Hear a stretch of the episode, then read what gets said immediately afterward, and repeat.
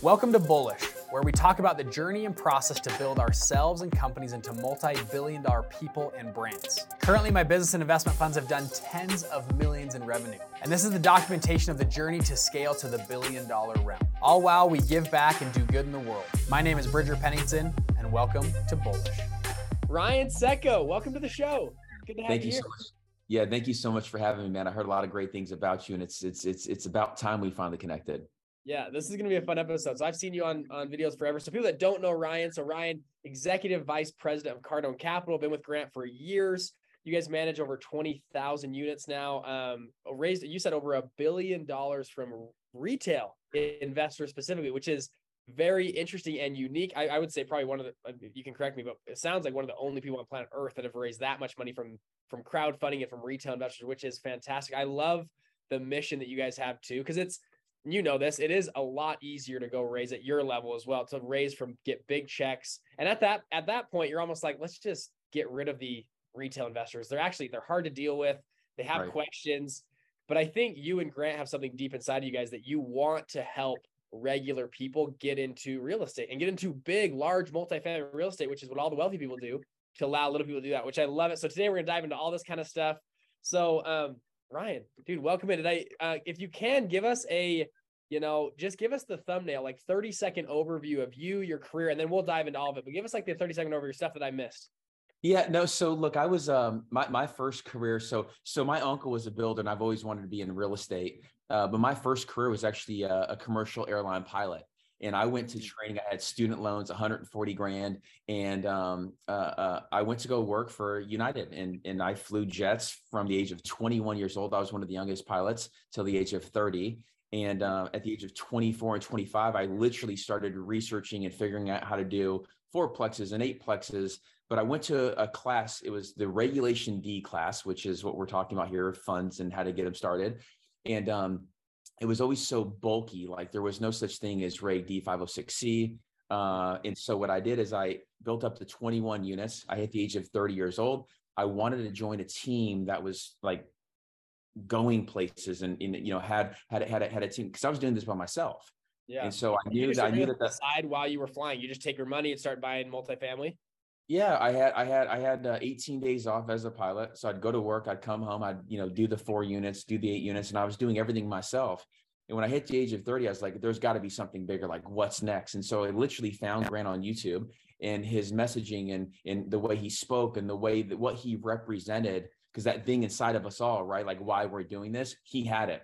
And I knew that that that he was an amazing leader and I wanted to learn a lot from him. Like Grant Cardone has been a lot of things to me.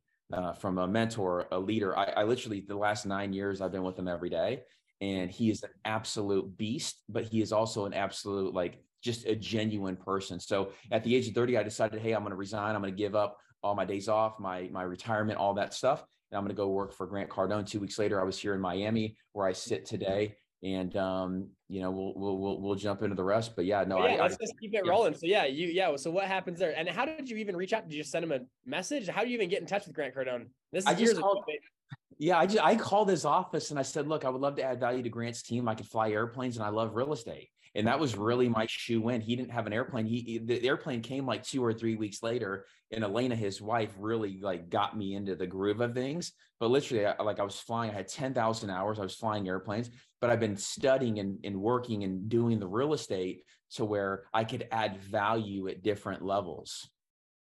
So you hit him at the perfect time. He had just was just getting that jet and needed a pilot, right? 1000%. He had 2,500 units. He just got the jet. He had done zero crowdfunding. All the only crowdfunding he did was from friends and family. And so he had a portfolio of 2,500 units and he owned 95% of the deal. And he let 5% come in from, you know, his friends and, and his sister and his brother. so how, tell, walk us through, how does the, how does a private pilot turn into multi-billion dollar fund manager? Walk us through this. Well, look, I mean, when you're around Grant every single day, the pressure's on. And and I always told myself, if I could last a week, I could last a month. If I could last a month, I could last a year. If I could la- last a year, I could last 10 years.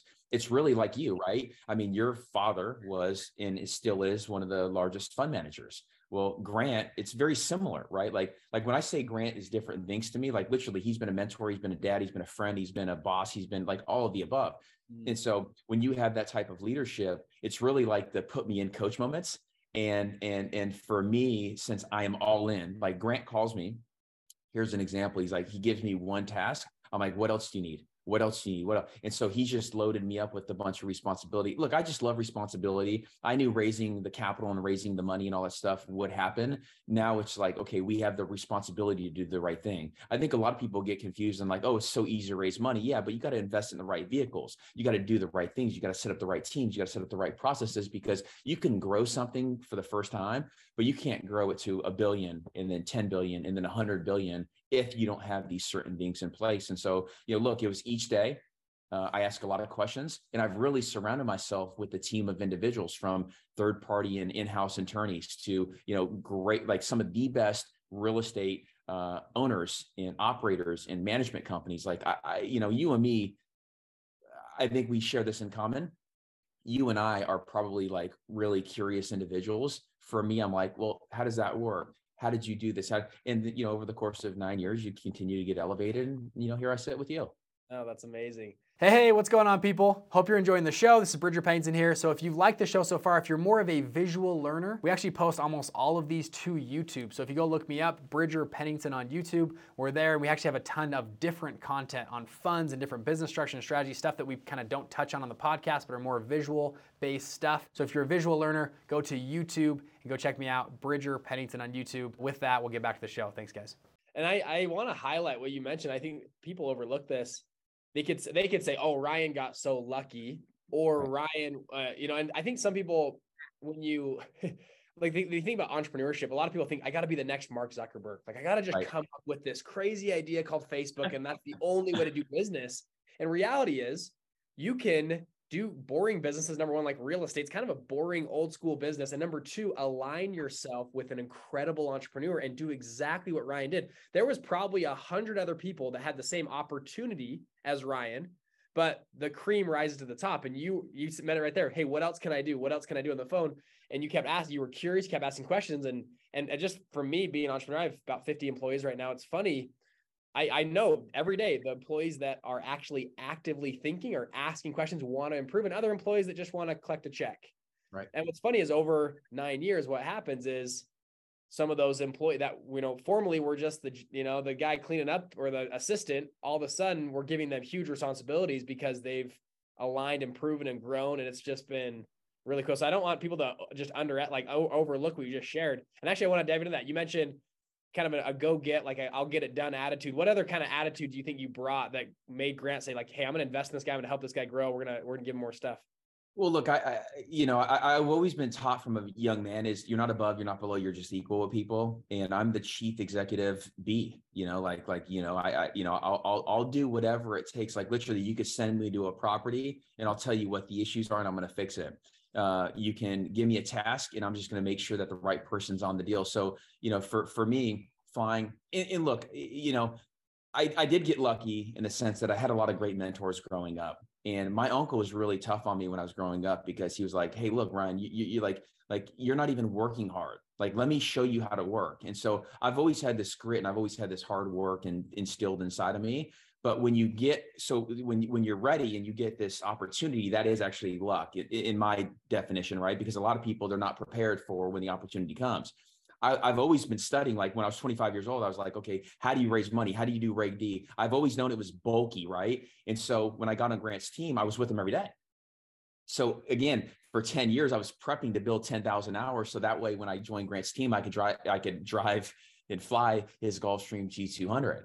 So literally, when Grant pulled me into his office, he's like, "Hey, can you fly this airplane?" I said, "Hell yeah!" He's like, "Are you sure?" Because he, you know, Grant doubts everything, right? And I'm like, yeah. "Put me in training for four weeks. I'll come up. I'll show up." And I had the airplane completely tricked out. Like I had all the uh, organizational stuff done. I had all of his stuff that he wanted on the airplane done. I had all of it. Like everything was like it was a fine-tuned machine. And so once I showed him that I could operate and maintain the airplane in the aviation department, then he's like, well, hey, let me start sending you to deals. Hey, let me start putting you on these calls. Hey, let me start putting you in front of the banks. Let me start putting you in front of the debt guys. Let me start putting you in front of the brokers. And so it's like every single day when you're with somebody, literally we would hop off the airplane and we'd go shop deals. I've shopped tens and tens of thousands of apartments with Grant and I'm almost 40, I'm 38, I'm, I'm 39 years old. I'm almost 40. like like like it's it's a very similar experience to you when you're like bred and you're you're sharing the same home and the same airplane like you really get that intimate feeling and that's what we have and so my attitude has always been like hey i don't know everything what like like how can i help you and if grant doesn't know something and if i don't know something well there's somebody that does and yeah. we you know we just we we tap into smart people you know we really tap into smart people and how, yeah. you, how you do one thing is how you do everything right? 1000 percent. And it just and prox i love the tony robbins it's cheesy but it's proximity is power right? And you mentioned that 30 times already in this episode like proximity is power be just being around being in the vicinity of people that are successful it just it rubs off.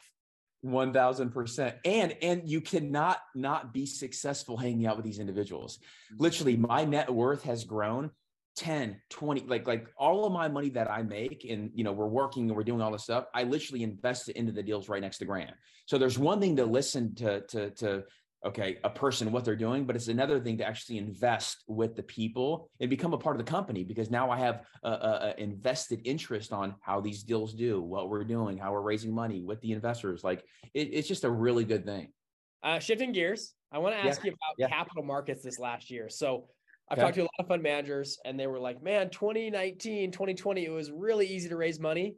Right. Last year was way different, different landscape, different investment. We still raised money, but we just had to do it in a lot different of a way. Did you guys see a huge shift this last, let's, let's just call it last 12 months? And what was that shift? How did you guys adjust?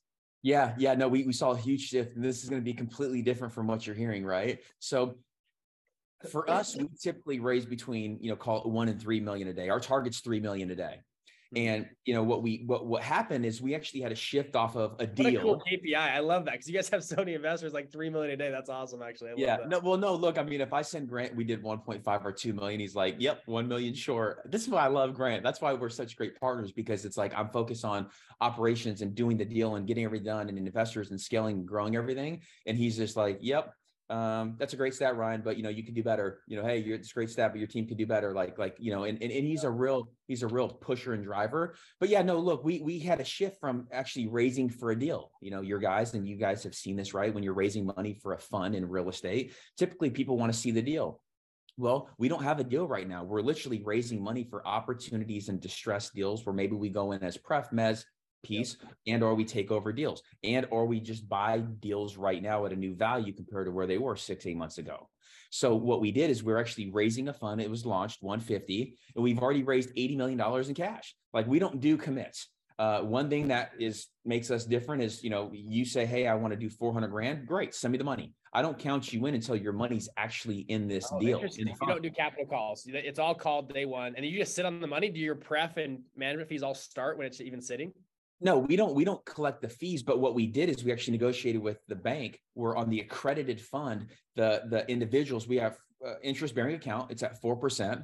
And so what we do is we actually mark when they come in. So as they're waiting on the accredited fund, they actually get credit for the 4%. And so when we close on that deal, we'll actually send them in the form of a distribution, the 4%, which is more than most people can get in their own account and, or you know, they have to lock it up in, in T-bills or, or um, uh, CDs. So we've created this where, where, where, you know, look, we, we have, um, and our audience understands this, right? We do a Zoom call. Like we literally until 11, uh, 10 30 last night, we were on a Zoom call with 1500 people. We do Zoom calls every single month. Grant myself jump on. Like we are out there. We're not just hoping and praying that we can do this. We're like, hey, this is what we're doing, guys. This is what we're gearing up for. We've already got three or four deals we're working on. Send your money. You earn 4%. We close on the deal. It's a short term wait for a long term reward. We oversubscribe all of our deals. Yeah, that's cool. I love it. What's your um? I love it. that's actually really that's a really cool idea. Have the money come in, pay four percent, just distribute until we have a good deal, and then we can close really quickly on deals when we see them. I actually think it's a really cool idea. We closed on we bought a deal from Goldman last uh, three months ago. We closed all cash because the debt market got all wobbly at the skates. Like literally on an office deal was eight percent. I'm like, I'm going in at a seven cap rate. I'm like, I'll just close. We'll close cash raise the money for tenant uh, uh, improvements and leasing commissions, close it all, and then the investor gets you know six, seven, eight percent, and then we'll refinance it when the markets kind of settle in. But the debt markets have been uh, uh very uh, uh, not conducive for doing deals. That's actually yep. where the gap is. You know, when you want to go out there and buy something, you got to get debt because most people can't close cash. Most people don't want to put fifty percent down, and it screws up your uh, screws up your IRR. To be frank, you yep. know. Yep. so, Oh man, that's uh, very interesting. And now, how I'm curious, how many? I don't know if you track this. How many people repeat investors that do you have of that? I don't know if you're a non-accredited and accredited. Like when someone starts with a five grand investment, do they come back with 10 grand or 20 grand later? Do they just repeat or do they just do once? Like what's your guys' if you can share a little bit of data? I'm curious on the reg A side of things. What is that? I know more reg D, like I work in that space, but reg A's I haven't worked in as much. I'm curious just how that functions with reg A investors. I'll get the exact stat. So next time when you and I do some, a wrap, we, we have the exact stat. When I look at across the board, it's like 40 and 50%, probably even higher for the Reg D that's blended. But we have a lot of repeat investors. And the reason why is like, for example, a guy, Jamie, he's based out of Austin. I've used his name a couple of different times. The first deal he did to fund one, he did 150 grand. He's now invested with us for close to $6 million so we have a lot of these repeat investors because look, we send out monthly distributions. They see the K1s, they see the financials, they see the deal. We have a portal built out for the investors. Once people know and trust you, like literally, and you've seen this too, like once you have your base, you know, we're all praying for each other. We all want each other to win. Like we all see these deals. And so, you know, we have the growth conference. We just rolled off of that where Tom Brady and these big names were there. People, our investors come there. It's amazing when when when you're when Grant's like, hey, how many investors do we have? A lot of people raise their hand. And so we have a tremendous amount of repeat, especially in the um, accredited. I'll get the number on the on the Reg A, but, but on, you know, I, I, was looking for the ballpark. Yeah, I'm just I was just curious yeah. on the Reg A, but um, the uh, okay, really interesting. So that was kind of last 12 months of cap raising. I'm curious, you know, your thoughts and the team's thoughts looking forward. Next 12 to 18 months, what does the crystal ball hold? Especially in the multifamily markets, what are you seeing with rates, with the Fed, with just overall markets right now? What are you guys kind of seeing and, and looking at? Well this this is my personal opinion right? Um, i think i think the fed has done a terrible job at at at being responsive to inflation.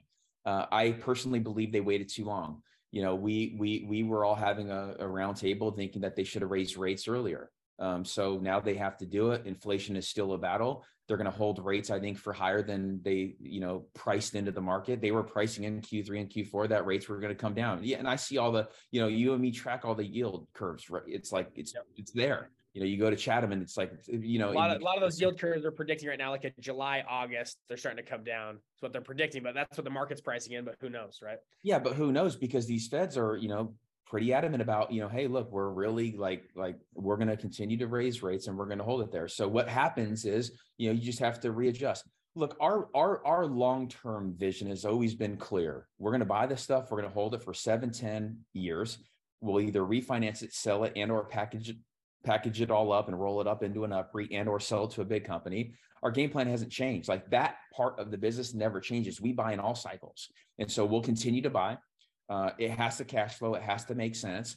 But you know, we actually think there's opportunities when there's a lot of chatter on the mics, when there's a lot of chatter in the air. That's when the real opportunities are. So I feel bad for people who have to sell. I feel bad for people who have three and four and five year uh, fund cycles. You know, we always wanted to set it up where we had the flexibility and the latitude because that's where you get pinched. Yeah, I know people do it for fees and the recycle of money and all that stuff, but you know, in our business specifically in real estate, we've always felt it's a long term wealth creation, and you get all the benefits while you ride.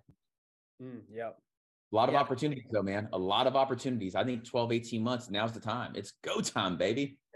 You know, it's funny. I talked to a lot of fund managers that manage, you know, significant portfolios, well over, you know, a few billion or up to deca billion dollar funds. And a lot of you, you would be surprised of the optimism they have right now. They're almost excited. And that's funny. I talked to other people that are scared, nervous. They're like, dude, this is, we've been, we've been just ready. Like we are, it's go, it's, it's go time. Just like that. It's really funny to talk to them. And it's, and it's true. That's, I mean, that's where, that's where good money managers make the money is right now. They find great deals that are distressed. And yeah, we feel bad for somebody else that was over leveraged, but like you know we're going to come in and we're going to benefit our investors really really well. And so it's it's a cool uh, it's a cool place to be.